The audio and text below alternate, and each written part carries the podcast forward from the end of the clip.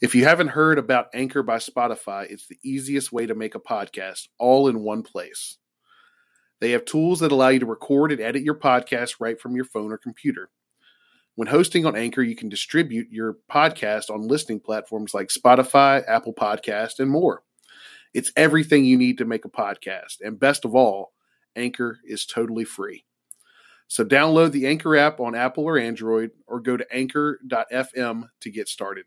That's A N C H O R dot FM. Now back to the good part.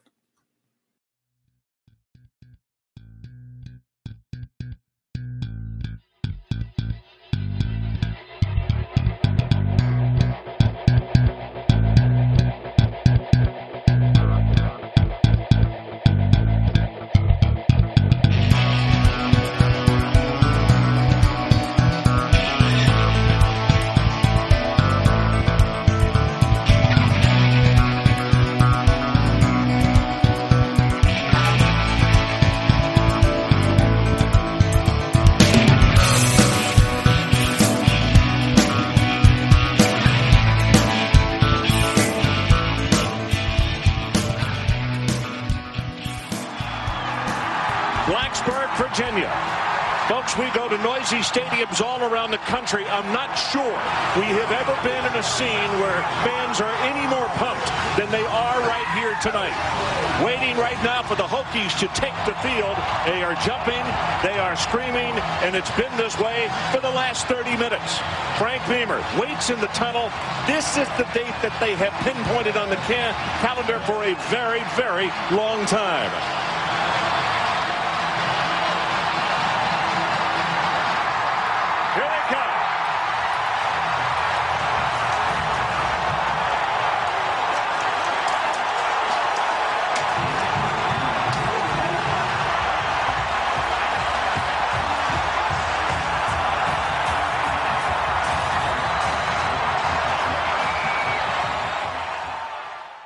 Welcome back to the Boundary Corner podcast with my partner Brian Siegel. I'm Curtis Wilson, and Brian, that was the voice of the legendary Ron Franklin, who passed uh, a couple weeks ago.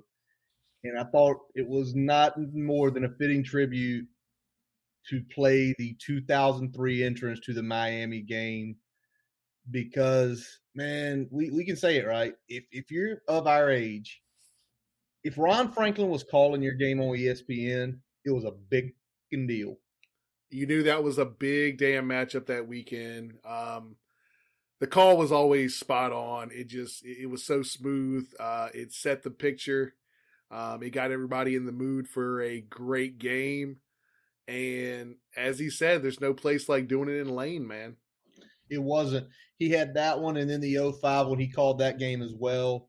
That night it was two versus eight. When he came back in 05, it was three versus five. So for our generation, if again, when Ron Franklin called your game on Saturdays, you, like it, it's big. It means there's a lot of eyes on the country. And you know, he passed away 79 years old. And you know, it's one of those things that as uh, our age, like things like this are going by. You know, Keith Jackson passed a few years ago. And when Keith passed, it's like it's part of your childhood and your adolescence. Like you're, you're losing it, and it and it sucks in a way. But when you hear that call, it's just like, I mean, I got I got goosebumps. Yep. Because you know we were what twenty? Oh no, yeah, 19, 20 years old when that I. I, I was I was 19. You were 20. Yeah. I was 20. Wow. So rest in peace, Ron Franklin. Buddy, we have a lot to uncover tonight. Yeah, yeah, a lot, a lot of stuff's happened in the last couple weeks. Um, you know, we obviously are going to touch on a little bit of this uh, National Signing Day. It wasn't a a busy day per se for the Hokies, uh, but we were able to close out kind of what we expected. Got a couple uh, last minute additions, and you know, we'll talk about that schedule release and uh, how it's whilst overall a little little light. We got a little bit of a gauntlet in there, so we're going to talk about a, a few things tonight here. a little bit of everything. But the first thing I want to hit on tonight, Brian, is we've been following it, and most Hokie Nation, who's on social media, has been following it. What this coaching staff has done on the trail in the last few weeks is just absolutely phenomenal. Uh, shout out David Cunningham over at Tech Sideline. Um, hooked me up with this document he's been keeping track of. In these last few weeks, this staff has went to 101 schools. Of the 101, 70 have been in Virginia. Which Brent Pry said it. Yep. We're gonna saturate the state. Yep. And we did. And and and you know he said it during uh during the, the presser as well. You know, not just talking about hitting schools where we've got prospects either closing out for 22 or targeting in 23, but getting those relationships back in schools that don't necessarily have a prospect that are on our radar right now, just so that those relationships are in place, you know, when the time comes around. Because it, it always does, right? I mean, Yep.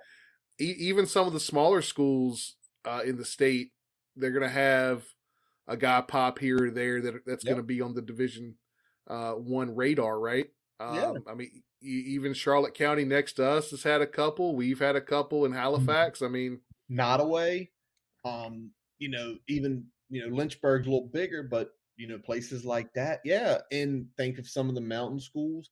And I mean, they literally, as we look through this list, they hit everywhere. I mean, they hit down in the deep southwestern part. They hit Southside. They went to EC Glass.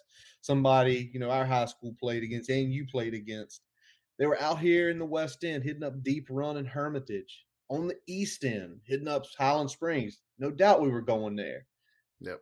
all sorts of places down in the 7 5 from the beach all the way up the peninsula northern it, it it sounds crazy and it did seem like more than just a handshake and a how you doing it Yeah. seemed like they were in there you know Pry mentioned today he was at one of the smaller uh, schools in the southwest and when he when they knew he was coming there were like 14 teachers who were like Hokie fans or alum waiting for him i mean it's it's a way it, it- just when words are one thing actions are another Yeah, we're, we're seeing it play out in real time, right? We're seeing, and not just shaking the hands of the coaches or talking to the, you know, one or two prospects that are there uh, for that school, but going by and seeing the teachers that are, have, you know, either Hokie alums or Hokie fans that have reached out um, as the days gone along. I mean, you saw uh, several photos with, uh, with, with teachers and Yes. with, admins um, yeah, Like, admin with uh, with uh, you know, even like PE teachers and stuff. I mean, there there was stuff all over the place. Guys that aren't necessarily, you know, directly involved in the recruiting, but have they have an impact, right? They Yep. they are they are ambassadors for the tech brand um, all the time because that that that's either that's their school or that's who they like, that's who they pull for. So um, getting in good with them and, and showing that they're part of the process. I mean, that's big. and That's only going to bode well in the future. It, it absolutely is. So great to see that. Also great to see right now Tech basketball going up 11 points. As we started the show, I think it was a two point game, and I was like, why can't we just squash lesser competitors? It's like they heard it, and they have went on a massive run to go up 11 here with about four minutes left in the first half. We'll be watching that, and we'll, we'll talk a little hoops later on. It's always good to smash Pastner because Oh yes, he just has He's a got- punchable face. he's got a punchable face, man. Oh, It's, so punchable. and everything. All right, so, so let's hit up this tonight, guys. We we already kind of mentioned it. Big part of the night what we talk about today was the final signing day, original signing day. The class is kind of the bow on it, per you say. Maybe a few more walk-ons and things like that trickle down, but scholarship guys are locked in. And Brian, we've been talking about this class being a better class, even with the turnover. And I think again, it goes to credit of this staff. Ended 247 ranked 33, fifth in the ACC. What do you think about that before we jump into some of these players? I think they did a good job of holding on to what was there and kind of making a few a few good moves towards the end to kind of fill out the roster and make sure that we're a little bit better set up going into the 2023 class. Uh, and I and I think they they did a good job with that. Um, you know, we lost a couple um, big names towards the end there. Yeah. Um, but we replaced those with you know a couple a couple big names as well, Mhm. and you know did a good job of of kind of rounding out the edges with some of the uh, the last minute additions between you know the couple flips we had towards the end of of the cycle in the early signing day, and then um, getting a big one from down in Florida to kind of close out uh, you know this round of, of signing days. So I think overall the staff did a good job. I'm looking to see you know some improvement um, heading into 2023, Absolutely. um, or or at least not giving any ground considering the late start in the 2023. Uh-huh. Um, 2024 is where I'm looking for the big big movement in terms of upswing in the in the recruiting pool where we're you know flirting with uh, with the top 20. Yep. Uh, you know, Brent Pry said it today during his presser about basically this class, you start relationships in ninth grade. They're coming in having to start relationships roughly halfway through these kids' 11th grade year for the class of 2023. And the class of 2022 was, well, it was just, this is who we are. This is what we're trying to do. Um, I, I- will say this. I think you're right about next year. I want to see no worse than 33. I'd like to see a marginal gain. I'd like to break, I'd like to see 29, 28 be sweet to see mid 20s, but I think that is, I think it's fair. And it's, and he is painting a picture and setting the standard of like, don't expect us to go from 33 to 13 in one year because that's not how recruiting works. And it's great to see that. But Brian, let's talk about these three guys that were, uh, that signed today. And let's start with this guy first. Daquan Wright I mean, we got him way back when. When did he commit? Let me see here. Committed back summer of last year, right? Yeah, I think it was early June, Yep, late June. late, Late June. June Okay. last year, 6'4", 230, down from Perry, Georgia. He went from like a mid 80s, mid three star guy to a four star guy. And I mean, you know, He would be higher if rivals had him as a tight end and not a wide receiver. yeah, rivals sort of screws his composite up, but two four seven, who we kind of look at more, um, rates him as a ninety. So you know, prop we did a you know mentioned a few quick things about him. The first thing that kind of was interesting, and I don't think it's shocking. I think Ryan, you've been looking at tape. We're going to be a tight end oriented team, and Pry said that, and he talks about you know Daquan's athleticism to the position, two thirty you know, and he's just another piece of being that tight end oriented team.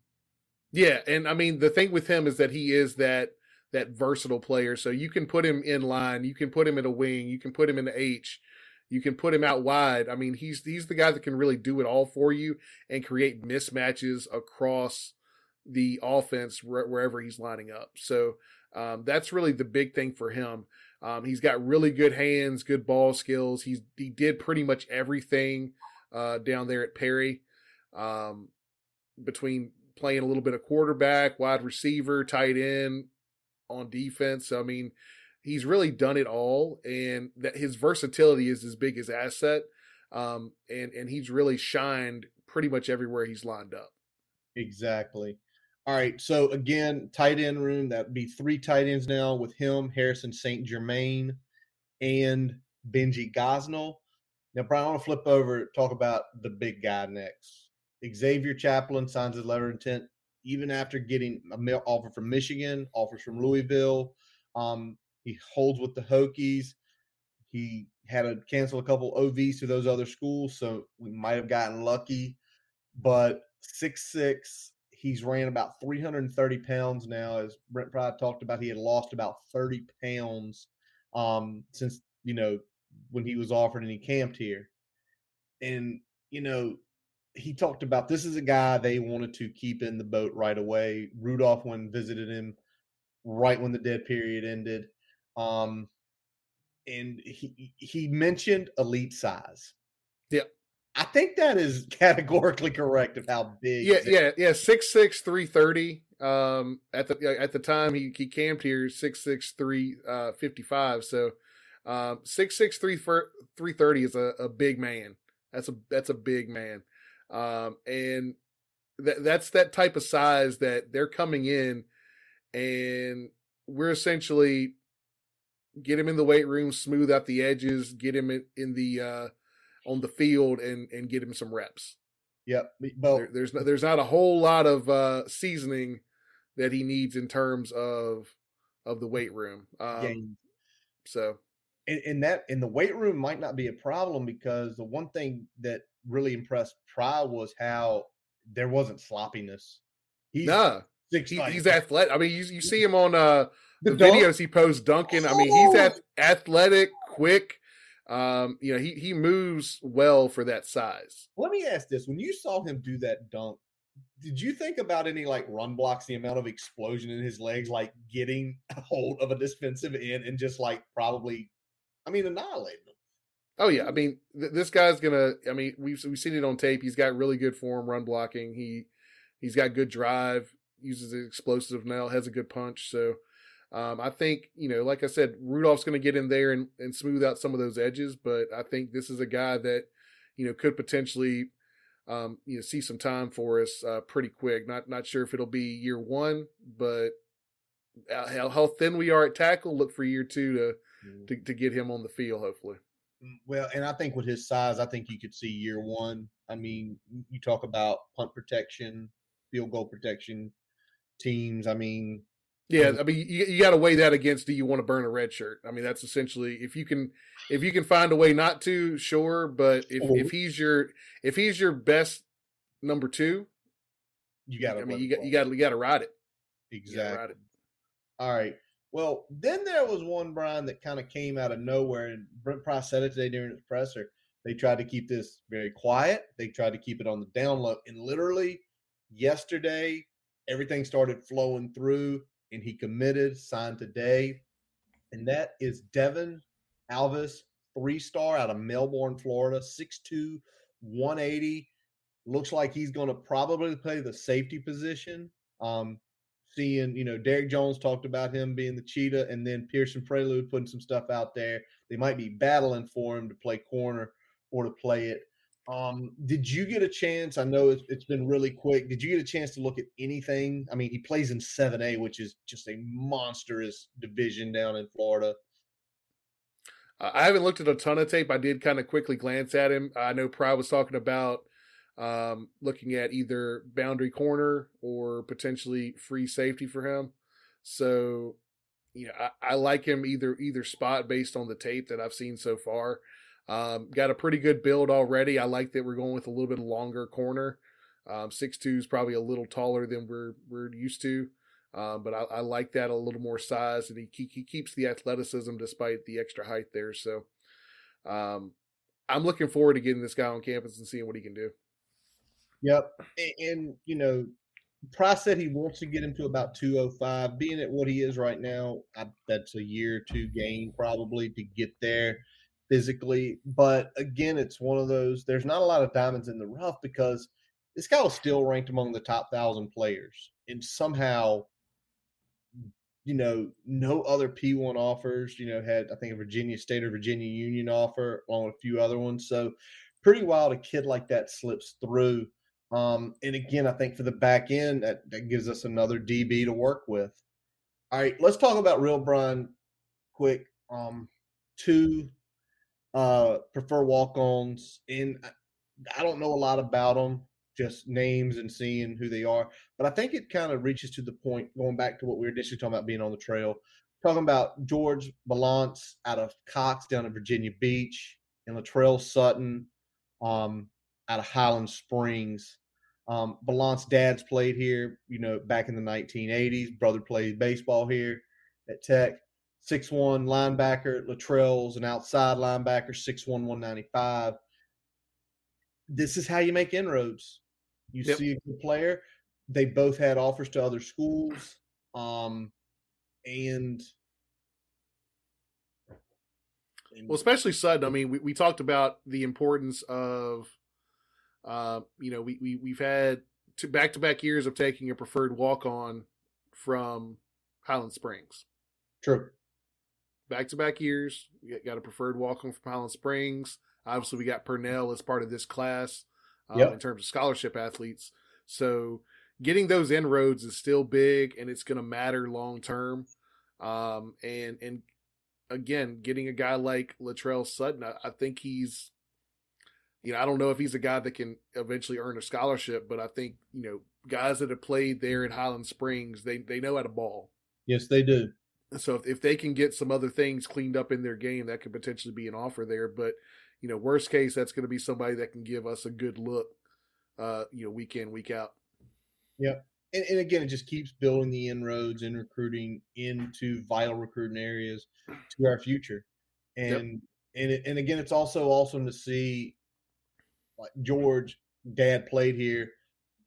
You know, guy gets a chance to follow in dad's footsteps, which is always a cool thing, just like a lot of the brother stuff. So awesome to see that. I'm sure we'll have a few more preferred walk-ons before the uh, end of the week, probably for the next time we meet. All right, Brian. So what we decided to do is, you know, we we we always went through these players, went a lot. You know, Brian would break them down real quick, and sometimes that would take a long time. So as we are getting into season three here of the Boundary Corner podcast, we're getting smarter, not working it's hard, but still making things interesting. So work, work smarter, not harder, right? Smarter, not harder. And so the kind of the way we looked at this class, and we're not going to talk about every player, but we kind of put it into three categories and players that we like in each category.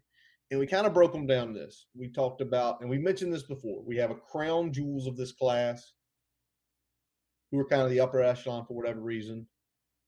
We're calling one a blue collar grinder. Guys, Brian feels on tape. They just go in there, they do their jobs, going to have a chance to make it. And then the under the radar guys. So, Brian, let's start it. Let's start with the crown jewels, and there's four of them. Gunnar Givens, start with him, the highest rated player in this Virginia Tech recruiting class.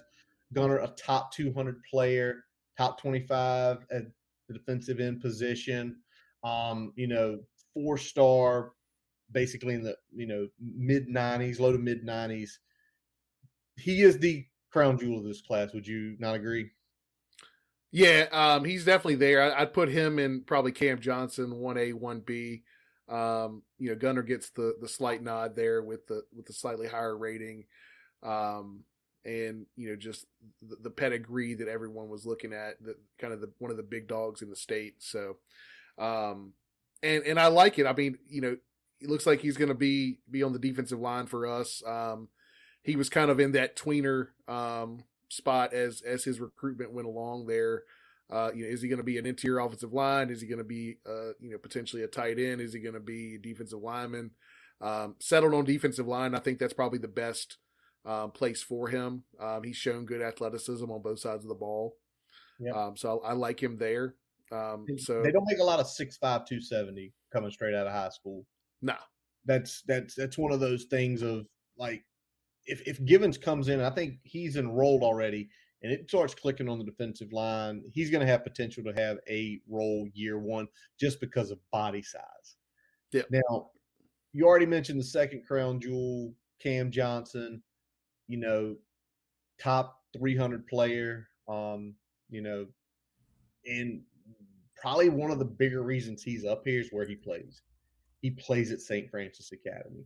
That is an elite private school for football. Um, six foot, 165 pounds, already enrolled. Love seeing that.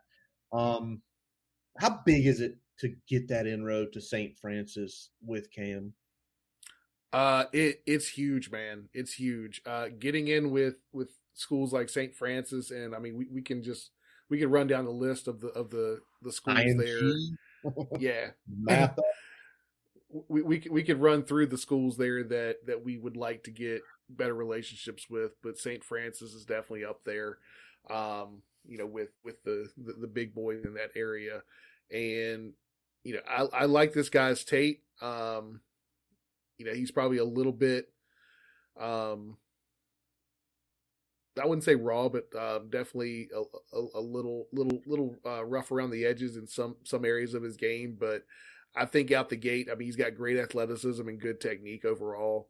Um, I think he'll make an impact. I don't know about year one, but he's a he's definitely a guy that you, you need to look out for. Um, year two is some of the older um, cornerbacks on this roster start kind of cycling out um, after 2022. It's awesome to hear. So again, Cam Johnson, another one of the crown jewels of this class. all right, we, we kind of started arguing about the next two, but we finally settled. We had, we had a debate. We did. But the next crown jewel we looked at was Benji Gosnell. Um, the, you know, the 6'5, 240 tight end, played in Hillsville this year, originally from North Carolina. He is in the North Carolina rankings. You know, four star guy, you know, top 20 at his position, you know, top 350 in the country. In he was originally committed to Ohio State, decommitted. Whatever reason, I'd have to go back and read those stories, but there was a late surge by North Carolina to try to get him in their boat, and Prime them essentially closed the deal on it. And we know how important North Carolina can be for recruiting. Yep. That's why he's here.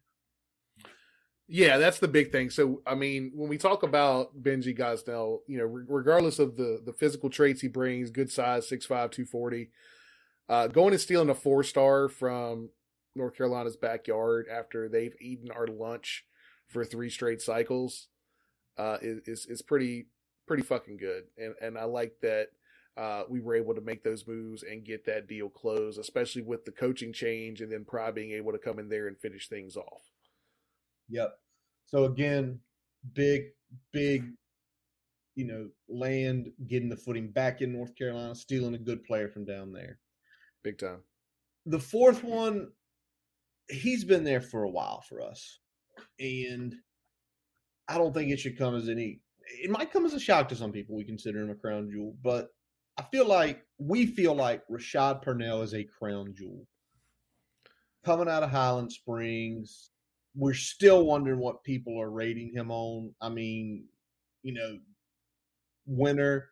Brian, you loved his tape of playing that three technique. You feel like he also could slip out the big end, something playing something like a five six technique. And it's getting that Highland Springs, one of their elite guys, right? Yeah. Getting that guy to commit, stay committed, be one of the. If you didn't notice, Rashad out there recruiting every day, trying to get kids to come on. And he's a crown jewel of this class. Yeah, in my opinion, he is. I mean, we look at it and you know, I'm going to give the, the most credence here to to his two uh, two four seven ranking at 89, which is you know borderline four star. Um, composite is kind of that that high high three, high to mid three. Um, kind of bullshit in my opinion. I think he probably probably should be uh, literally a, a, a, high three or a borderline four um, in most rankings. He's not quite there in a couple that that brought him down there. Um, probably because some of them have him as kind of a tweener um, on the D line. Um, that that might be what's impacting that, but watching the tape, it speaks for itself. Coming from a program like Highland Springs speaks for itself. Um, so yeah, definitely a crown jewel in our book. Exactly. So there are the four crown jewels: Gunnar Givens, Cam, Benji, and Rashad, the crown jewels of the 2022 Hokies recruiting class. Now, next, Brian, we're going to look at the blue collar grinders. Um, guys, tape that you love more than the others because I know I know one of them. One of them I was on immediately, you sort of got me swayed into the other two. Um, and let's start with it. We've already got his brother Caden here, Braylon Moore, and Brian. Just like Big Brother, while he a blue collar grinder, there's a bunch of nasty in him. Yeah, a bunch of nasty, and I'd say he's probably got a little bit more potential upside uh, than his brother, um, but probably isn't going to be able to out the gate uh, play as quickly. So we'll, we'll see about that. But uh, really nasty, um, really good in the run blocking game, uh, just like his brother. Hopefully, we'll see him um, really soon get on the field and uh, and get some chances to show what he can do. Um, but I like what we're we're doing overall with this uh, with the interior offensive line uh, in this class. We're going to speak about the next guy here in a, in a couple minutes, but yeah, Braylon Moore is going to be somebody to keep an eye on because um, he's going to go in there and again, na- nasty guys always get end up playing somewhere. Somewhere, somehow. I, I, have a feeling too, just because of defensive line. I know we're we're we're kind of okay at D tackle. his size, I mean, he he could be right there, you know, battling for that soon. So again, there might be internal fighting between J.C. Price and uh, Rudolph soon. Yeah, but, he's at six three two ninety, so he's kind of got that. He's there. Um, yeah, he's he's kind of right. Well, you want to play you want to play him at guard, you want to play him at, at D tackle. Eh, I, I guess it's going to depend on I, I, if knowing him, know, and seeing his game, he's going to probably whatever uh, spot's going to get him on the field the fastest. That, yep. That's where he's going to end up. He's already enrolled too, so they will get to see him in spring, which I think better helps to get that evaluation which side of the ball he's going to be on. Yeah, you can get that ex- evaluation pretty quick, and that way get get things settled before you really get into what what'll probably be a red shirt uh, year for him his freshman year. So um, that way he's working with his position group that he's going to be with long term because you got to get a good evaluation on him. Um, you know, really before that red shirt freshman year. So that that's going to be important. I think that'll that'll put him fast track on his uh on his route to to you know, at least the two deep. Yep. All right, next guy, Brian kind of already gave it away, although we've got a few offensive linemen. Brian loved Johnny Dixon out of Corpus Christi, Texas, the seven five seven transfer to Texas, who's coming back to Virginia. Um, a true center, correct? Yeah, yeah, true, true center, th- true center yeah. Big. I think that's probably why he's on the blue collar grinder because he is a true center. Where you know those guys have got to be rough, tough, and also smart as hell. Um, Johnny not enrolled yet. Uh, we'll we'll slowly start figuring out when these guys will enroll. Well, whether it will be uh, first summer session, second summer session, they'll be getting there in August. But why did you you steered me really hard towards Johnny? Why why Johnny? Uh, he's got a nasty trait, but again, he's he's a guy that uses, um, you know, his intelligence, his ability to get in the right place and, and make the play uh, to his advantage. Um, just looking at the tape, he looks like a guy that could, uh, especially how thin we are at the position after the 2022. Um, I think he could be a guy that's going to slip into the starting role, um, or at least a two deep role um, by by his second year on campus awesome to hear that. Um, and again, it was awesome to hold on to him after the old staff left. Um, yeah, it, and and he talked about when he when he committed back in April of 2021. He talked about you know he was he was a Virginia kid. He was an Army kid though, or a, a military kid, and they got moved out there. And it's almost like this kid was always a Virginia kid. It didn't matter who the staff was. I think he might have came here, whoever it was. Yeah, he he was looking to try to get back on this on the East Coast, um, probably particularly in Virginia, uh, from Jump Street. Um, it, it, you know, this wasn't a, a, Texas to VT situation. This was a I'm trying to play at VT regardless situation. VA um, to TX to VT. there we go. There we go. and, and, and kudos again, kudos to the staff, the current staff for closing the deal uh, on the on the handoff there because you know things can still go sideways um, you know, in, in those situations. So the fact they were able to stay on him and and close it out was good. Yeah, because he had quite a few good offers, so it was one of those to stay on and make you know make sure you close the deal. All right, final guy here. Speaking of VA and the seven five, Kyrie Moyston, the 6'4", 220 pound defensive end out of Kings Fork down in Suffolk. Um, and this is one you pushed even more on me than Johnny. But why do you see as him in that grinder type role with Moyston? So he's got a motor, uh, and and he's going to need it because he's probably going to play play that smaller end uh, opposite a Gunnar, opposite uh, you know Purnell if he ends up sliding outside. Um, he's got quickness. He he he uh, often pass rush with his hand in the dirt and standing up. So he's kind of got a little bit of uh, versatility there eh, when it when it comes to pass rushing.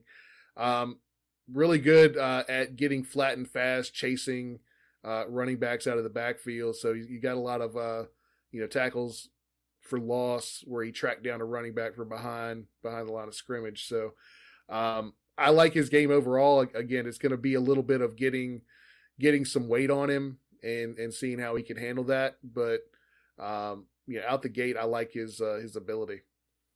Excellent. So again, our blue collar grinders, for whatever reasons, the streaks of nastiness, motors, um, intelligent play. Braylon Moore, Johnny Dixon, Kyrie Moyston there. All right, Brian. Three guys we are putting it under the radar, and we've already talked about one of these guys. It was Dae'Quan Wright. He again a mid three star just five months ago, and now a four star. We've talked about his athleticism, his versatility, being able to probably line up anywhere as a tight end. And even though now he's a four star, we put him here because he wasn't. When he committed, yeah. it was just like, well, this is a good player. And Not, his offer list is still somewhat somewhat, somewhat pedestrian, small, right? Yeah. Somewhat very pedestrian. So, you know, definitely under the radar. And, you know, it, it seemingly some of that extra tape with 247 made them go, "Whoa, this is this is a little different with this kid." Yeah, I'm, I'm I was sitting here from day one when I watched this guy's tape. How is he not a four star? How? you do that it, often. You did. It, it was it was mind boggling how this kid was not a four star. And I mean, you know, two four sevens updated their uh their ranking for him. Um, you know, we we looked at it when we were putting this uh, some of the notes together for this episode uh, what yesterday or the day before. Yeah. Um, rivals having him as a wide receiver is what's bringing down his his composite rating on on two four seven and on on three. Um, if y'all haven't checked out on three, some of the the, the folks that started two four seven have a have another uh, recruiting site now. Um, they they've got you know rankings similar to two four seven. They go a little bit deeper. Um, Industry standard is great. Yep. Because in, have you looked at industry standards? Shout out on yep. three. Industry standards, you're like, when Brian was, I'm sure you went to on three, it's like, who's bringing him down? Freaking Rivals has him at like a 5.5, like a low, not a mid three star. They have him as a low three star. Even what uh ESPN has him, he was either a 79 or an 80. Yeah, it was like a high, it was a, it was a high three. Very high three star. So big thing with on three, you kind of see a composite. Okay, go over there, you figure out who's bringing him down. All right, next guy, Brian, under the radar. Bryce Duke. Yeah. Bryce Duke. Um, one of our many scholarship running backs. One of our many scholarship running backs. Hey, we only had a couple this class. Yeah, uh, yeah. We we, we, you know, we trimmed it down significantly compared to was it 2020 and 2021? Thousands. Um, but Bryce Duke got a Tuscarora up in Leesburg, 5'11", 196 pound running back, and um, already enrolled, which is great. We were up at Tuscarora visiting again because obviously they they're not one of those. It's every ten years. Tuscarora is putting out solid players every yeah. few years, if not every year. But why is he under the radar? He won the Metro Player of the Year. He had some ungodly numbers and I was talking to Brown, I'm like, we got to put him here because it's where he plays and who he plays. Tuscarora is not in the biggest division. Yep. They're in Northern Virginia, so they're not playing a lot of the powers. If Bryce Duke put up those numbers somewhere here in Richmond or down in the seven five, um, he wouldn't be a. He's like an eighty-five composite. He'd be a ninety-five composite. Yeah. If Bryce Duke played in Chesterfield or Virginia Beach, um, every every D one school would be coming after him. Chris uh, Tyree. the numbers he put up. Yeah. Chris Tyree. Uh, Everybody. but he doesn't. So alas, here we are. Um, now, what we don't know is, is, is does his does that talent scale up yet? Yep. We haven't seen what that talent looks like against higher level competition. And we won't. Um, It'll be a no, couple years. Yeah, it's gonna it's gonna be a, a, at least a little bit. Uh, but I think, I mean, you, you can't turn your nose up at that production. No, it's it's it's hard to ignore that. And running back is a position that you don't necessarily the jump in talent doesn't necessarily negate the ability, right? Yeah. Uh, because usually the thing that is that you see more with with the running back position is that with other positions, I should say, not the running back position. Other positions, level of talent, you're usually talking about a lot, lot bigger players. Yep. But that that matters more in the trenches. That matters more when you're a linebacker. Uh, as a running back, I mean, as long as you can take the hits, I mean, you, the level of competition is only going to impact you so much. Only so much. Now, I, I, I, will counter this. If you're playing 1A or 2A, yeah. Um, and now that really has me interested in something. Look up what Tuscarora is. I thought they were 3A. We're efforting this and I might be completely wrong, but I swore Tuscarora High School was 3A. I don't think they're 2A. I don't think they can be 2A or 1A being up in Northern Virginia. I think that's impossible. Uh, Hokies, by the way, up 14 points early. Keep it, keep it rolling. Early 17. They, they're really putting the hammer down, which is great to see. Obviously, there's been more than a couple times this year having good leads and letting them dwindle away. They're not doing that tonight. Um, oh, guy just missed a big dunk for Georgia Tech. Where is Tuscarora, Brian? Efforting, efforting.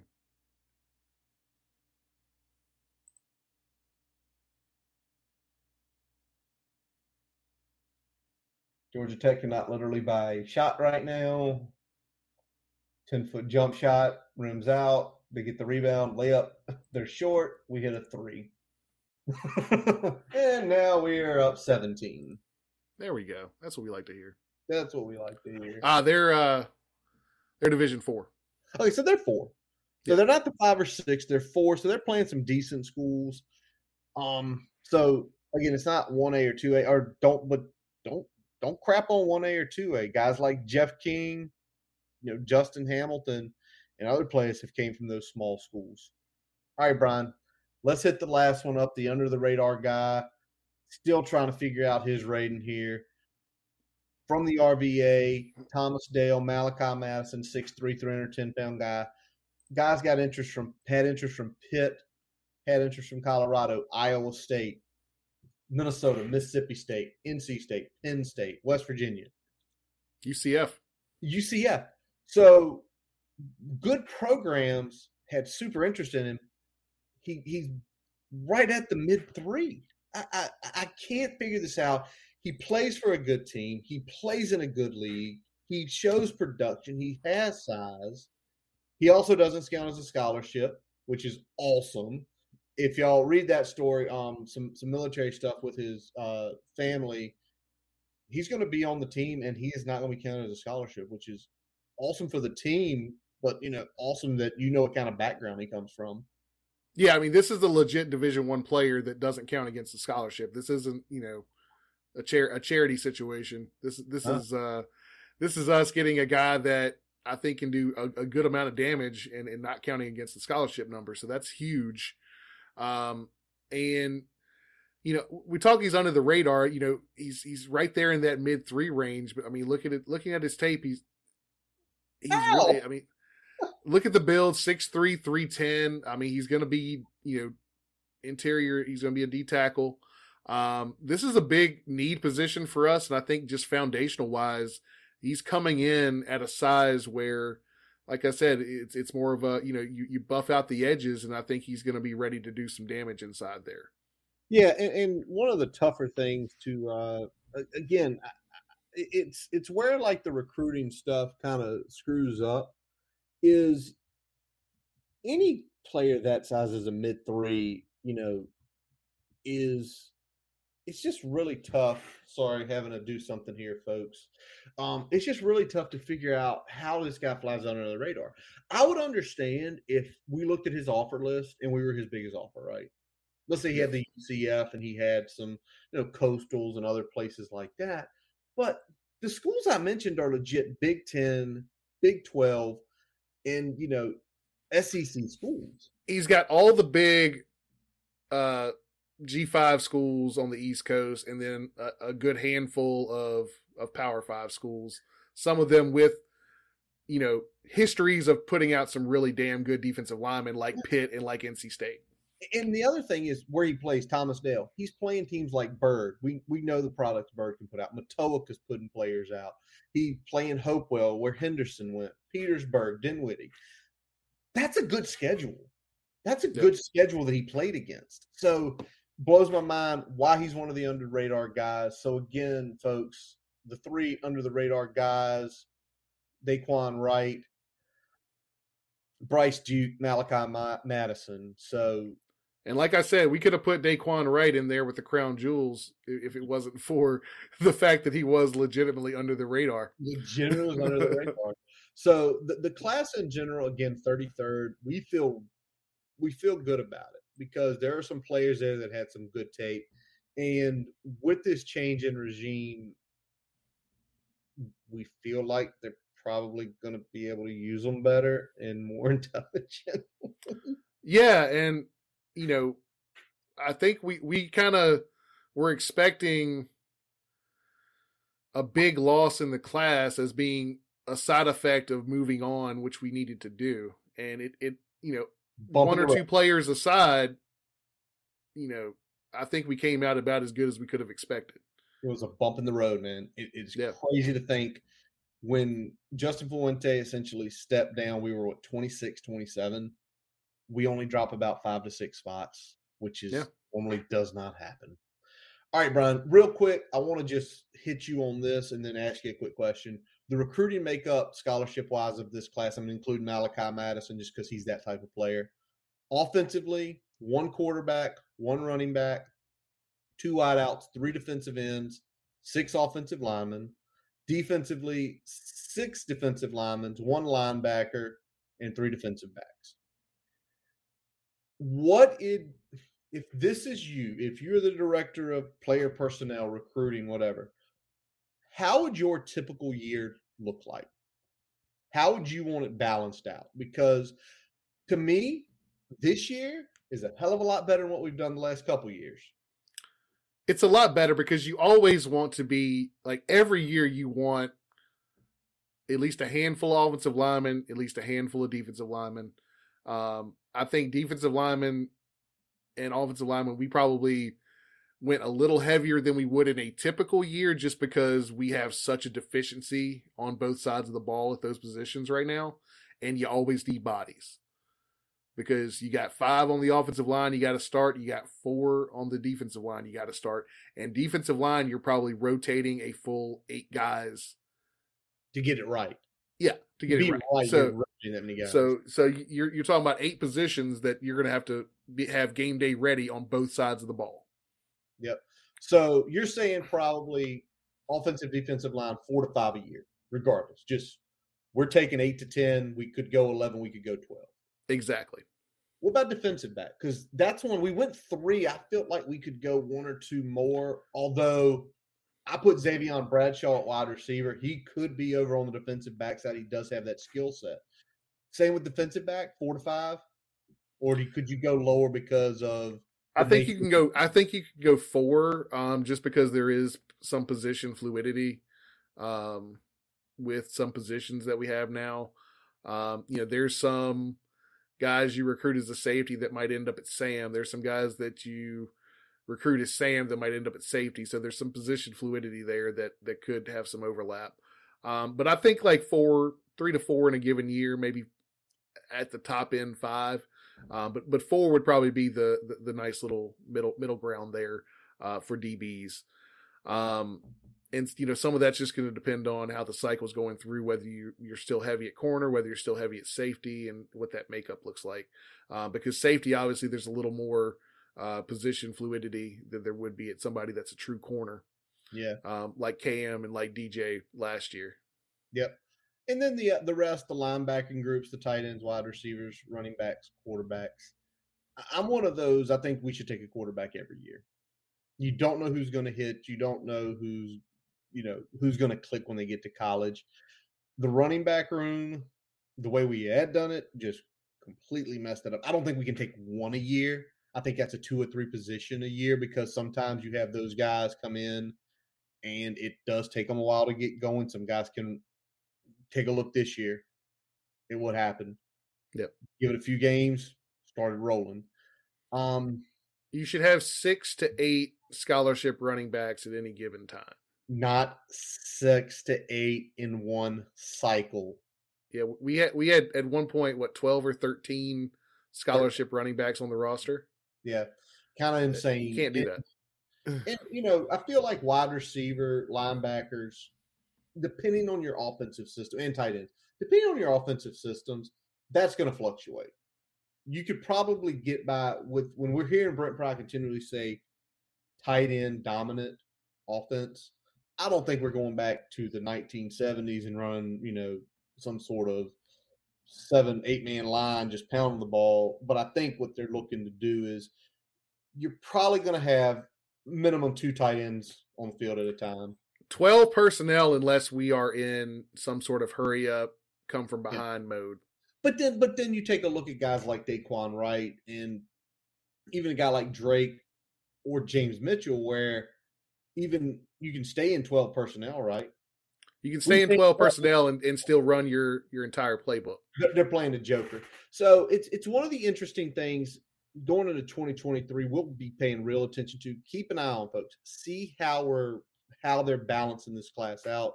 Look at potential voids of the next couple years. All right, Brian. Oh, by the way, we did take a kicker. Didn't want to leave him off. We have a kicker on scholarship. He better be kicking field goals year one, much like Peter Moore did year one punting. All right. I mean, it worked out last year. Hopefully, it works out this year. Quarter review, Brian. No ins, no outs. Um, I guess that's good. Guys At this point, that's good. I mean, you know, right now we're probably going to see a little bit of uh, fluctuation as we get towards the end of winter workouts, and we'll probably see more fluctuation after the spring game or as we approach the spring game. Um, but the fact that we didn't lose anybody in the process there, I think bodes well for folks buying in, at least in the short term. Um, you know, I know some people are gonna if if they don't see their themselves jumping up the depth chart like they want, that's a, that's another story. But at least in terms of what the coaches is is uh, selling right now, they're buying it. So i am good with that. Now, nobody in, nobody out, but Chamarri Connor and Nadir Thompson announced they're returning. That's good for the back end. And that's I'll, big. I'll and I think I think Chamarri Connor is going to be Sam. I, I think, think, he's he moving to Sam. Now, do you think he's going to play Sam and nickel, or because what we've seen and what our buddy Robbie, who we're going to be discussing within a couple weeks here, last couple years they stayed in base regardless. Like you go three wide, cool. We got a Sam linebacker. I can run what I want to run out of here with him. Um, and I think it's good for him. For Chamarri Connor to play that Sam, that's what he's going to play in the league. Now the question is going to be if we do go to nickel, does Chamarri leave field? That's the question. Um, that know, is a big one. And so, so there's there's two schools of thought here because, you know, playing Sam, he's probably going to get less day to day practice at the things that he's probably are the deficiencies in his game. Yep. So he that may not be something where you can just kind of flip the switch and, and move him back out there again he, he, at at best he'll still probably have the same liabilities in those situations that he had this year because he's not going to be repping it as much, um, even as he was last year. Uh, that said, um, having having some fluidity there where you don't have to go nickel a true nickel package every time that that definitely helps. Well, it helps if you're playing hurry ups, right? You're yep. playing hurry up teams. It's like we don't need to sub out. We're going to go to this next. Yeah if I mean if you got a team that you know you, you get them in a third and long and you got a chance to you know they're not hurrying up so you can get your your true nickel in there and get your sub package in there that's fine. Um, but if they're going hurry up then you can stick with your base and still not be vulnerable. Yep. even though you still you know you, you don't have as many you still have probably more holes than your nickel package has if they're going um, hurry up but you're not bleeding. No you're not at all all right, Brian. Well, let's flip it over to this. We're going to talk about more staff additions. We are completely away from mom and pops now. We're we're not we're not you know nationwide corporate. We're definitely regional corporate now. Um, and let's start with this one. If you recognize the name sounds familiar, especially the last name, it shouldn't surprise you. Jalen Ballein has been hired to serve as the director of on campus recruiting. Um, why does the Ballein name sound so familiar, you ask? Well, John Ballein was basically Frank's chief of staff for 30 years. basically from the moment Frank walked through the door until he Yep. left. Um, he, she comes from Wake Forest, um, where she was an assistant. Essentially, she was Dave Clawson's chief of staff, um, and their on-campus recruiting coordinator. So what she's doing here, so obviously has some backgrounds. Had been there um, for a couple seasons. Graduated from uh, Georgia Southern. Mom is the chief of staff of uh, the men's basketball program that we're watching right now, who was up 20 points a second ago. Love the hire Brian. Yeah. Um, I mean, you can say, you know, ties. I mean, obviously that's that you can spend that one way or the other, but um, you know, she's got the bona fides too to back that up. Um, and I think it's going to be a good, good asset and and someone that already kind of has an understanding of, of the way Virginia Tech operates. And I think that's important. And that's that's the big thing that Pry has been looking at as he's built both the on the field staff and the off the field staff is you know some of that familiarity with how Virginia Tech operates, the uh, how to sell it, and also understanding the limitations and how to you know make sure that those don't get highlighted as well, which is just as important in the recruiting process as anything else as well. Yeah, exactly. It's it's that she's basically been a Hokie her whole life, with the exception of going to Georgia Southern for undergrad. You know, she you know she left Blacksburg at eighteen. She's Yep. lived in Blacksburg for eighteen years. You don't think she doesn't know that place ins and out? Like you said, know what to sell, know what not to sell. Now, she's the director of on campus recruiting. So I think that she's primarily going to be the person when they show up for their visits. Now, the director of recruiting, Cami Nations. Cami Nations coming to us from Marshall. So obviously, Mike Villagrana, all over, fingerprints all over this hire. Um, so what did she do Uh, with her? Thunder and Yeah, she, I, yeah, she was at she was at uh, Marshall when they signed their best class ever. ever, ever. And don't get me wrong, I think having Charles Huff there is helping them out a lot. But having knowing someone like this saw it be done in a way, it's awesome. Um, Well, well, you know, well, you know, at, at worst, they're not fumbling the bag behind the scenes. They're they're getting everything done um, that needs to be done. yeah, Um, you know, wh- whether they're moving the needle forward, they're not. They're not setting the needle back. nope, not at all. Um, she's actually been in collegiate football since 2013, where she started as an assistant, a student assistant at LSU. Um, that is her alma mater. So she graduated there in 17. Um, then she went over to Mississippi State um, and served as a recruiting assistant while Villagrana was the director of recruiting. Um, also, some connection there. Joe Moorhead was um, coaching there during that time frame. Also, Chris Marve was there at that point in time as well. So obviously, we see some interconnections there. Yep. And um, you know, 1920, she was over at Austin Peay. Um, you know, I, I feel like this is, you know, solid resume, not blowing your things, but I feel like this is a Villagrana comfort hire from where his position is now. He essentially has worked with her, and basically he's saying to himself, "She's gonna get her shit done. I'm not gonna have to worry about what she's doing in that office." Yeah, well, I think there's two things that stand out to me. So number one is obviously the relationship with Villagrana and the comfort level that he has with her doing the role.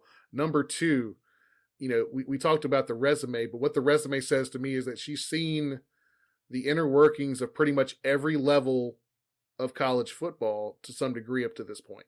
Yep. The biggest programs, The one of the biggest programs, your your run of the mill SEC. She's seen uh, high level G five. She's seen FCS. yep, I mean, she's seen how the recruiting happens at different levels and and brings that experience to the table. Yep. Awesome. So welcome her aboard. All right, Brian. The next guy, when this floated down to us, was about 10 days ago? Like, we have a pretty big high school head coach. He's coached in the 7 5. He's coached down in North Carolina. And it looks like he's going to be doing something.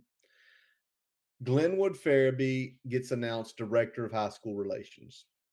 All right. So first of all, he's been in North Carolina the last couple years, down Julius Chambers, down outside Charlotte. This team is 38 and 5 over the last three seasons. They won back to back state titles in 19 and 20.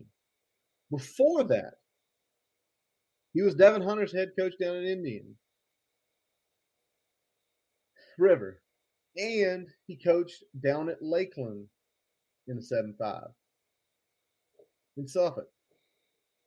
Went to Liberty. I mean, what more do you want from a director of high school relations than that resume? So yeah, what is there to say? Uh, Glenwood Farabee. Um, to me, it sounds like a golf name, right? Uh, Glenwood Farabee approaches the par four ninth for his tee shot. Um, yeah, but uh, what I really like about this hire is that it, it, speaks further to that point that we've been making is that um, this isn't mom and pop anymore. We're approaching this um, from a corporate standpoint, and Coach we are looking to. I mean, uh, improve I mean, our outreach like, to those high schools and improve and the, the relationships and kind of set things up for the future because having those relationships like in place of, um, helps us be strategic when we want just to getting out of it. Um, you know, push is, hard which is really good to hear because if a guy has, I'm going to be director of high school relations and I've been out of it eight or ten years, you might have a good feel of what is coming from the university and what to look at. Um, but maybe not so much what's going on inside the high schools now as you know kids evolve. But Brian, let's continue to flip because the strength and conditioning staff has added quite a few new members as well. Um, and let's start by uh, taking a look at the first. To me, this looks like a basic hiring of uh, this is my right hand man. He knows how I want stuff done. Greg Allen, six years at ODU, so obviously spent some time with the Dwight Galt. Also served down at Richmond before that and Marshall. Um, this just seems like this is Dwight's right hand man.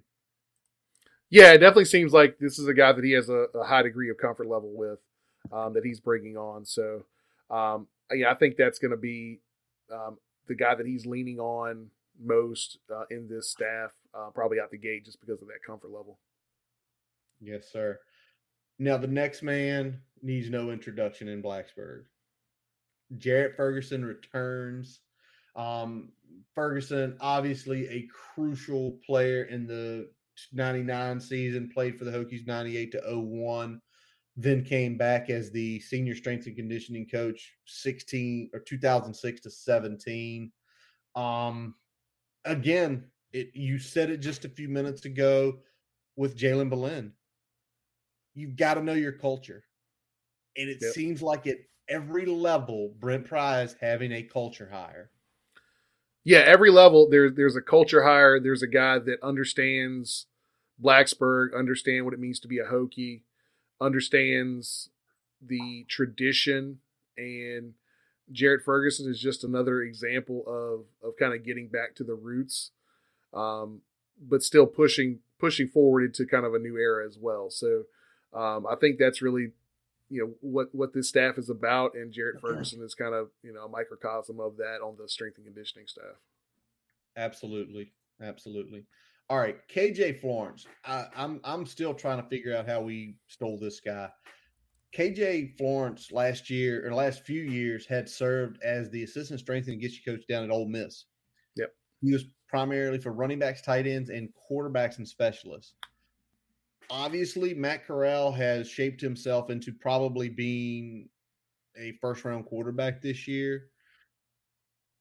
You know, maybe it's just getting back home. Guys originally from Virginia Beach. He had went some time in Marshall in 19 did some internship down at Georgia, so he's seen some workings of two pretty big SEC programs, and now we have him here.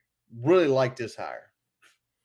Yeah, this is big for us. Um, you know, again, getting back somebody that native of the Virginia Beach area, uh, you know, went to uh, Old Dominion for undergrad, graduated in 2014. Um, so this is somebody with deep ties to Virginia um, that we were able to kind of bring back into the fold. And I think having that pedigree and then seeing again, you talk about Ole Miss. Um, you know, he also was at uh, what Marshall, yeah, uh, from a while as well. So, um, you know, he's seen he's seen you know a good deal of programs in a short period of time. Um, I think he's going to be a big asset for us. Absolutely. Last one, Matt Greenhalgh. Um, coming from Georgia Southern, so obviously, you know, obviously probably has some contacts with Brad Glenn there, but did an internship down at South Carolina. And if you know, remember Dwight did have some connection down in South Carolina. So to me, it, not a probably not a probably partially a buddy hire, yes, but someone who he spent three years at Georgia Southern. Um, he'd spent three years at App State as assistant strength conditioning directors there. Um, probably just one of those things where you've got you got your right hand man. This is an up and comer that knows what you like. Same way, important. You got Ferguson. To me, you got Ferguson who knows the culture. You've got of Blacksburg. You've got KJ who's seen big time programs and developed some big time players. And then once again, you've got Dwight's kind of guy. So kind of a guy. I know these guys are going to help these other guys along. Yeah, and I mean, you know, when we talk about strength and conditioning, I mean, yes, they have, you know, they're not quite as impactful day to day as as the coach would be, but you know, we talk about a guy that was interning at South Carolina and was working primarily with a defensive line that had Jadeveon Clowney on it. Um, you know that that's that's a that's a pretty big deal. Um, you know, GA it's the Citadel. Um, you know, spent time at App State. Now Georgia Southern. Now now he comes to us. I think you know this resume is a, is a is a guy that is kind of building there, and I think this is yes, it's a I don't I wouldn't call it a buddy hire. It's a relationship hire. Yeah, and I think this guy's shown aptitude to get the job done wherever he's landed. Absolutely. And then, Brian, there is a new position amongst Virginia Tech uh, strength or Virginia Tech strength conditioning, and that is the director of sports science, who is Brian Jackson. Um, he's had a similar role to this down at William and Mary last year. Um, also did some stuff down at Duke implementing sports performance programs down there. It's really interesting to if you heard Pry talk today basically he's it sounds like he's monitoring everything these guys are doing.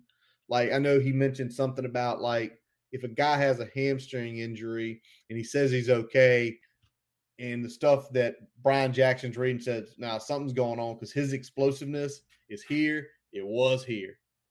Yep. And so he's almost like I'm not saying a private detective for the coaching staff on this sort of stuff, but he kind of is. And then his background, he was in the 82nd Airborne.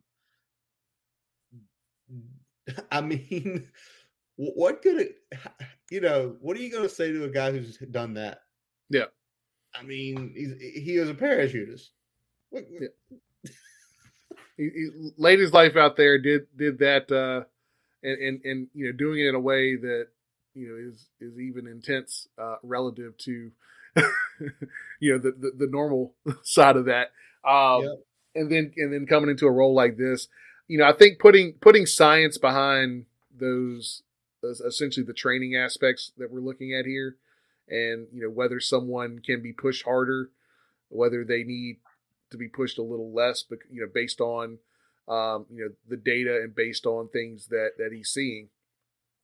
Um, I think that's going to be big for us having a, a scientific approach and again this this speaks more to us kind of coming into the 21st century and using you know all the tools that are available in the tool belt and not overlooking anything that could benefit us you know, off the field and on the field yep 100% a couple other things announced today um Javea Winslow and Lino Lepetti are going to be retained. Uh, think both those guys doing very good jobs. And this is interesting. Kyshawn Jarrett is going to move to a defensive GA role. Um, me and you were trying to look back. We felt like Kyshawn was doing something with the Redskins a few years ago, more on field than in a development role. Um, now I don't know if this is one of those things is like as they're slowly building the analytics and changing the player development team. It's cool that he gets to stay because he is a Hokie through and through, probably one of the better safeties in the last uh, five, ten years and a guy who him and Chuck. Not, huh, him and Chuck, yeah. If not for probably a freak neck injury, probably would still be in the league in some capacity because he was showing out there. Yeah, I think this is big, and I think getting him into a role where he can kind of have an impact on the field as well is going to be good for him. Um, I don't know what his long term goals are in terms of whether it's coaching or you know a higher level off the field role, uh, but this kind of gives him that you know he's got experience both off the field and now he'll have some on the field that he can kind of pivot uh, whichever way he decides to go and you know hopefully that ends up being long term with the Hokies but I think this is a good uh, a good kind of career building move for for him and and something that's going to help us on the field as well. Absolutely. All right, before we get into some uh, of our other topics tonight, we are going to take a quick pause for a message from our digital partners. As we take a quick break, we'd like to tell you about getting your free website report from our digital partner, Grassroots Digital Marketing Studio. They'll tell you how your website ranks on Google, on site SEO, and social media. No commitment to buy anything. You can get your free report by visiting grassrootsdigitalstudio.com forward slash free dash website dash report. Now back to the episode. And we are back. And for those who are watching us or watching the game, listening to us, Hokies up 16 with less than six minutes to go over Georgia Tech. Let's just go ahead and put it away and make it a 20 point victory. There we go. All right, Brian. So this week, the schedule was announced. We knew everybody we were playing. We just and we knew a few of the orders, but we didn't know the complete order. And now it's kind of been laid out there. Um, let's kind of do this by quadrants of four, right? Let's yeah. take a look at the first four games. We are at ODU, which will either be a Friday night or a Saturday game. Pretty sure CBS Sports has that. I'm pretty sure they're probably going to put that in a primetime window. So be looking at a six or seven kick either one of those nights. Um, so pretty big there. Yep. And then the home opener is not an easy task for Brent Pry. You know, Boston College and you know Jurkovec coming back and a pretty well coached team there.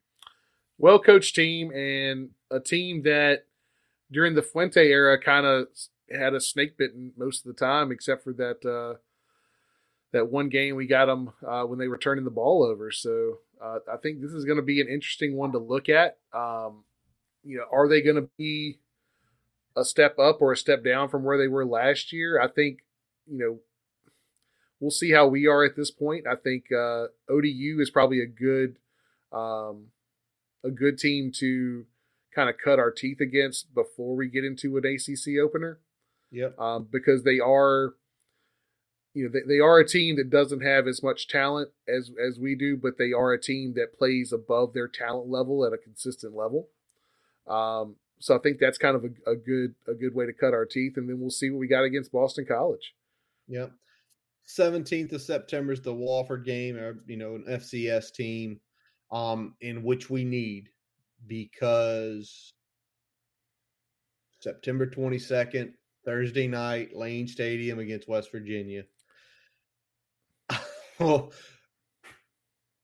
when, when when we knew this series happened, right? Yeah. And you know, it's Thursday nights aren't what they used to be for collegiate football because the NFL is essentially taking it over. But this is like a power play right here because you're talking about the the the the mountaintops of Thursday nights. Yeah. Were some of the West Virginia games. Absolutely. Absolutely. And I think we're going to be jacked that game. I think the crowd is going to be jacked. I think there's going to be a bunch of people from the ages of 23 to 73 not going to work Thursday or Friday that weekend and making it a full weekend. But to have that game, because you it, immediately, you, when that thing popped up Thursday, you knew that's a night game. Oh, yes. As, as soon as it popped, I was like, yep, that's going to be Thursday night. Um, Prime time. Prime time. We got West Virginia coming into Blacksburg. They've got the Black Diamond. We want that shit back. Yes, we do. And that's really going to kick off what becomes a the gauntlet stretch of this schedule, right? Yep. The next four games, including the bye, go as follows: at UNC, which is not a scary place to play. At Pitt, where it is scary because it's so damn quiet Miami at home on the 15th, open on the 22nd for a bye, and then a Thursday night um, game Down in Raleigh. State. Yeah, it's going to be a big game. Um, which of those four games worries you the most? Uh, probably, probably Thursday at NC State is going to be our toughest competition. But I'd say Pitt is probably one B just because of how we historically uh, play when we go to uh, Heinz Field.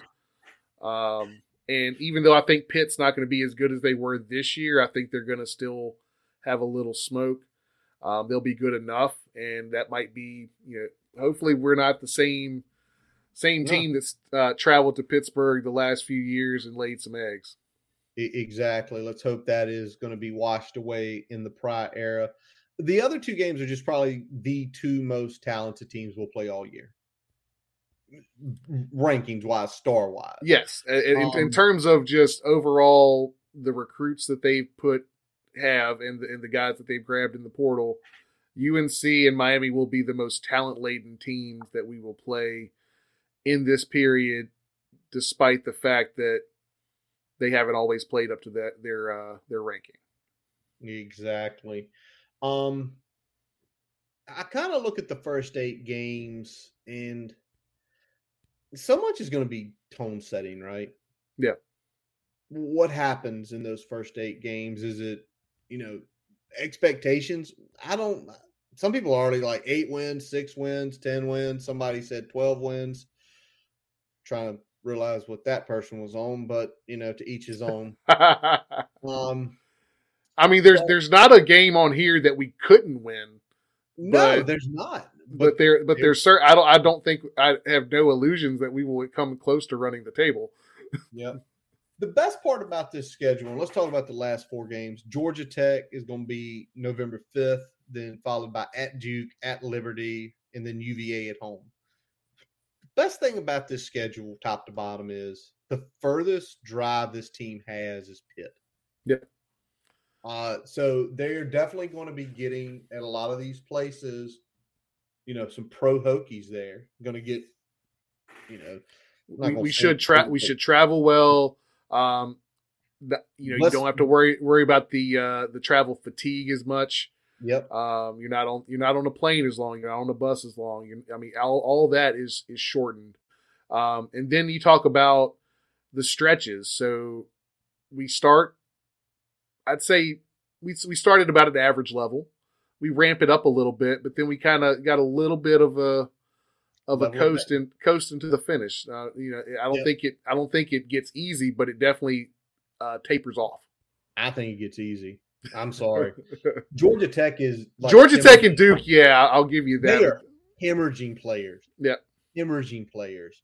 I mean, i i with Georgia Tech is hemorrhaging. Duke's under Elko under a, a brand new system, brand new everything, trying to get back to Duke where they were. They're going to be a tough out. I just don't think they have the talent right now to do anything no, no, no, not this year. Liberty, Malik Willis ain't coming back. They No. got Charlie Brewer. I've seen Charlie Brewer play.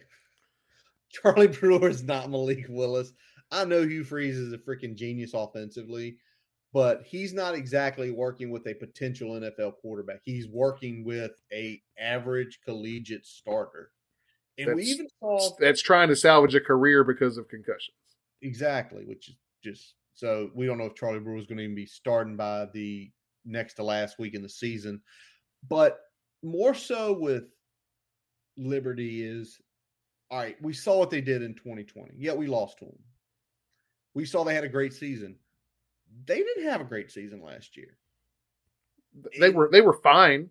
They were okay, but they weren't they were not doing I think some people They were- expected them to If if they if, if they were in a, a a Power Five district, they'd be a, flirting with the bowl. They'd be Yeah, somewhere exactly. between five wins and maybe seven wins would be their upper end. Last Exactly. year, last year with Malik Willis. With Malik Willis. All right, so then UVA, um, obviously they're going through their own coaching change. A lot of kids in the portal. Armstrong's back, yes. Um, so I, I think they've so they they won't have the same offensive line they had last year, but they've at least stopped the hemorrhaging of offensive linemen that they were having with some of the the signings that they've had. Um, but I think the overall talent level is a step back. Now we'll see if uh, you know 2J can get them you know turned around really quick. But I think you're definitely going to see a step back in offensive line play for UVA. I don't think they have a quick fix for that defense. Uh-uh. Uh, so I mean, it's still going to be the the Brennan Armstrong show, and they got to hope that that works at least for the 2022 year. I figure. Exactly. All right, Brian. So there's the AC schedule. That's our just initial thoughts. Obviously, as we get deeper into the season and get closer to the season, we will do what we did last year, game by game thought process while we get our records. You, got a gut feeling at the gate of, of how many you think we get? I don't. I honestly don't. Um, because I sit here and I think most important positions quarterback, right? Yep. To me, Jason or Wells are better quarterbacks than Braxton was. I, th- I think we're at least going to get. Like we have competency on offense. Yeah. Well, I feel like you know. I know we're going to talk about it in two weeks when uh, when me and Robbie break down the uh, both sides of the ball, but the the competency of the of the play calling, I feel like is going to be significantly higher uh, from what I've seen so far in the tape I've watched so far. Uh, so y'all y'all that's my teaser for for two weeks from now. Y'all look forward to that.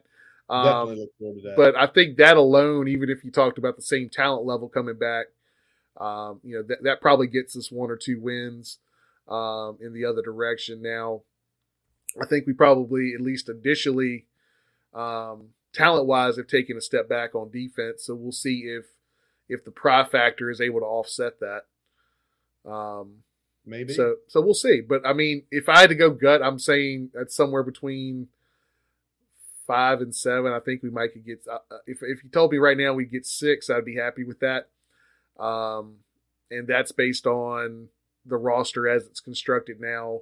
Um, ask me again once we have the the next big portal in, portal out after the uh, the spring game. Well, well, why don't we talk about the spring game? Because heck, spring game, April sixteenth at four o'clock, we could see something there, and you could look at me and be like, "Did I say six? Higher, higher, lower, lower." But spring game, April 16th, 4 p.m. will be on ACC Network. Um, you mean I it's going to be on ACC Network and people can go in person? Yes, they can. What a novel fucking concept. Craziness. Our current status for that game is TBD because we have weddings around the same time where you're going to be out of town a couple weekends. I'm going to be out of town a couple weekends. And sometimes as you grow up to be an adult, to ask to go out of town again, it doesn't fly all the time. But either way, we're what we're what we want to do is we want to get probably a quick hitting episode live from a tailgate at the spring yes. game. We're hoping that happens. Um, obviously, there's there's still some moving parts to that, but uh, we will let you know as soon as uh, we both have been given the green light um, both from our own mindsets and from our wives. There's your key right there. Now let's talk about this, though, Brian. Spring practices are going to start March 18th. Um, and something that Pry talked about during the presser really caught my ear. He talked about those opening days of um, spring practice aren't really practice days. You hear him say this today? Like the 18th, 19th, and 20th are like installation days more yep. than hard hitting practice days. What does that tell you? Do you think this is like his norm, or is this just this is brand new here? Um, and I have to do it this way this year. Well, I think you, you probably I don't know if we get as as many practices, but you're going to spend a good deal of of practices out the gate, especially in spring uh, with installation. You know, you're bringing along more than likely uh, you know some new freshmen obviously that have just enrolled. You're bringing along uh, freshmen that redshirted the previous year that probably ran uh, more of the other teams' uh, playbooks than they ever got to look at our own team's playbooks. Uh, so the level of installation is going to be something like that out the gate, regardless. Um, it's always a good refresher to get some of the veterans back into that mindset as well. Um, you know, th- there are there are some guys on a team, uh, you know, particularly a quarterback that almost has to do this. Um, but then other position guys that that kind of really they soak up the playbook. It's in their head, uh, unless it's a new play or some or another wrinkle that the the coordinator's adding to the offense. They've got that shit in the memory bank. And then there's other guys that they have to get those reps to really have that muscle memory. Um, so that's why you do things like that with installation because there's there's guys that learn differently uh, that are veterans, and then you got to bring those young guys along as well. Makes sense. 15 total practices, uh, Brian, um, will be the amount. And starting the 18th, they're starting a little bit later than the old staff did um, for whatever reason. I think maybe a couple of it is I'd have to look, but Tech spring break is probably somewhere um, in that neighborhood. Maybe it's that we're going to wait a few days till they're back from spring break to get them into it. Makes a lot of sense to me. Um, but there are two new rules that have been passed concerning spring practice. Um, the first is going to limit full contact to no more than 75 minutes of a non scrimmage practice. What does that say to you when you hear those words like that? Um, I think it's good and bad. Um, you know, I think when he talks about 75 minutes, no more than that for non scrimmage practice, uh, you don't want guys getting beat up during the spring, but you also want to make sure that they are hitting during the spring because that's when you get to do a lot more with fundamentals. You get to do a lot more with install.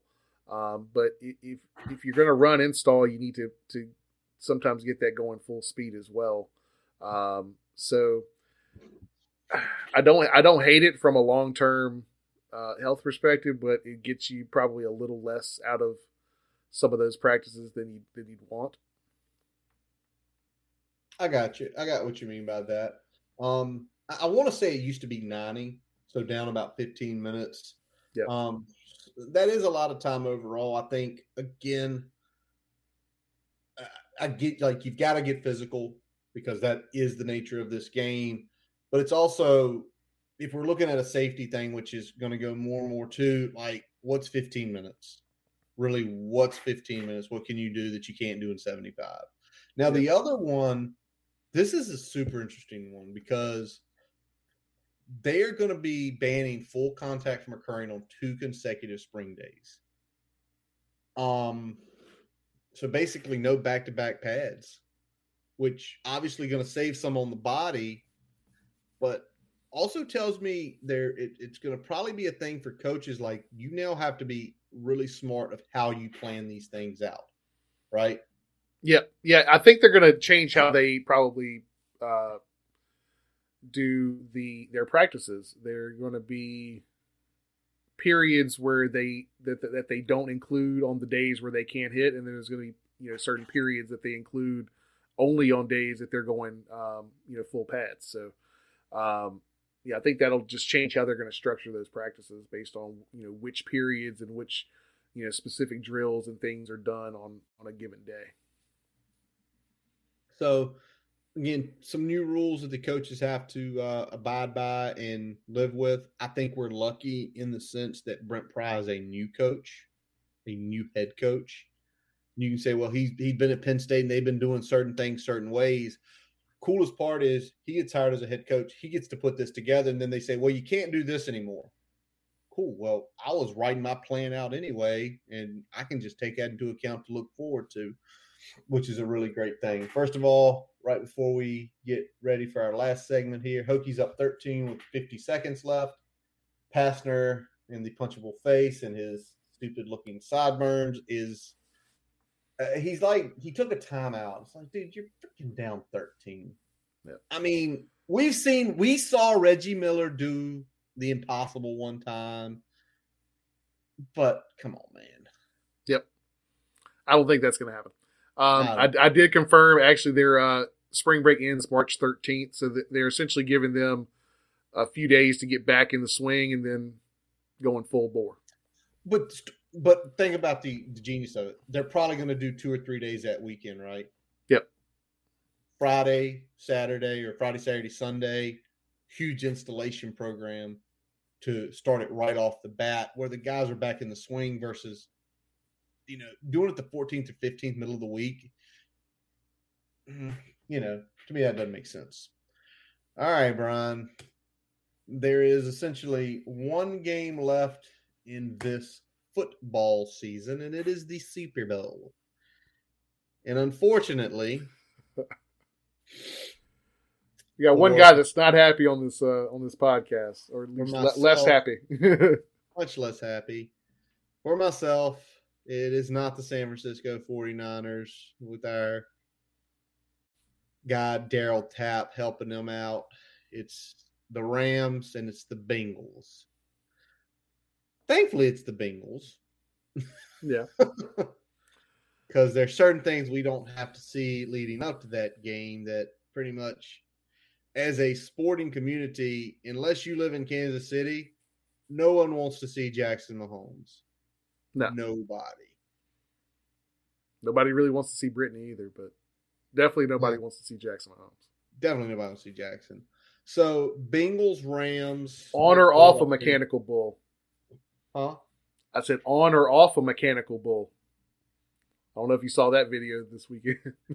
Did not see that video this weekend. Okay. but this game, we're not going to do spread here, but I just want to see what the line is. Rams are four point favorites, 49 and a half over under. Um, I'm gonna let you do the saving because I, I can't right now. What do you think on this game, Brian? Who you got? And I know we're really a long ways out, so if people get hurt, you can always take your bet away. Yeah, uh, I'm gonna go. I'm gonna go Bengals. You know, I think that that defense does a good job of keeping them in there. I think there's a little bit more um, fight in in the Bengals. Um, we'll see if they can hang with that defensive line because that's the, really the only thing that concerns me is that defensive line getting after Burrow and causing havoc because the Bengals almost don't have an offensive line. Um, but if they're able to slow them down enough for Burrow to cook, I think they could be onto something. All right. Interesting call. Hokies win, by the way. Let's see if we can make it like nine in a row going to the tournament next month. Um, I'm completely against you. I think the Rams are going to win this game. I think it's going to be a seven to nine point win. And it's exactly what you just said. It's defensive line versus offensive line. And that is a bad offensive line. No if, ands, or buts about it. And let's go through it. Does Kansas City have an elite defensive line? No. Does the Titans have an events an elite defensive line? I would say above average, but not elite. No. Do the Raiders? So, how they got here is they played three teams without elite defensive lines. It, I think Aaron Donald and Von Miller are going to just eat all night. And where most teams don't have that one lockdown corner, Jalen Ramsey's just going to follow Ja'Marr Chase all over the field. I think Ja'Marr Chase is going to get his, but I think Jalen's probably going to be able to limit him enough. Um, and I think personally that defense is good, not great. And I think our defense is great. And we held that team to 20 points. And we have an elite defensive line. We have right borderline elite linebacker play. Our back end is a little bit struggling, but our back end, I think, is but I think this game's like 35 26. I think the Rams are going to score at will. Um, and it it's is it funny for me being a West an NFC West guy, and I'm not pained to see the Rams win because Stafford and like they have their a holes on that team, but they also have like good guys. Like you know. Yeah, I get you. I get you. Yeah. So Brian's on the Bengals. I'm on the Rams. I'll ride the Bengals for now. Like I said, I'll I'll I'll I'll reevaluate a little bit, but I, my my, my gut. Like, listen, Rams. Why? Because I just I mean, all, all my bowl picks were, were really good. So I, let's see if if my playoff picks are good here. Yes, they were. Brian, anything in the last hour and a half because we have rolled through a bunch of stuff. Breaking. I think I'm good, man. I th- I I don't see Oh. anything other than the game. Um, the I'm seeing Mike Brady's picture making fun of Josh Pastner. That's pretty freaking funny. Oh my god, that's great. All right, well, if you've got nothing else, Brian, let's wrap up this episode of the Boundary Corner podcast. I'm Curtis Wilson. I'm Brian Siegler. Visit our website, boundarycornervc.com, to listen to all of our episodes. While you are there, don't forget to follow us on Twitter, Facebook, Instagram, and subscribe to our YouTube account and your favorite podcast source, including Spotify, Amazon, and Apple Podcasts. As always, we let our buddy Jason Long play us in. He plays us out. Catch him on Spotify and Apple Music. Also, check out his page on YouTube where you're going to see some really cool covers. I don't know if he's put it up there yet. Uh, he, uh, what did he do? The Judas Priest Yeah, breaking the law. Breaking the Law cover. Pretty freaking sweet, Jason. Um, we thank you always, guys, for listening to us. Season three has started. And as always, let's go. Hokies.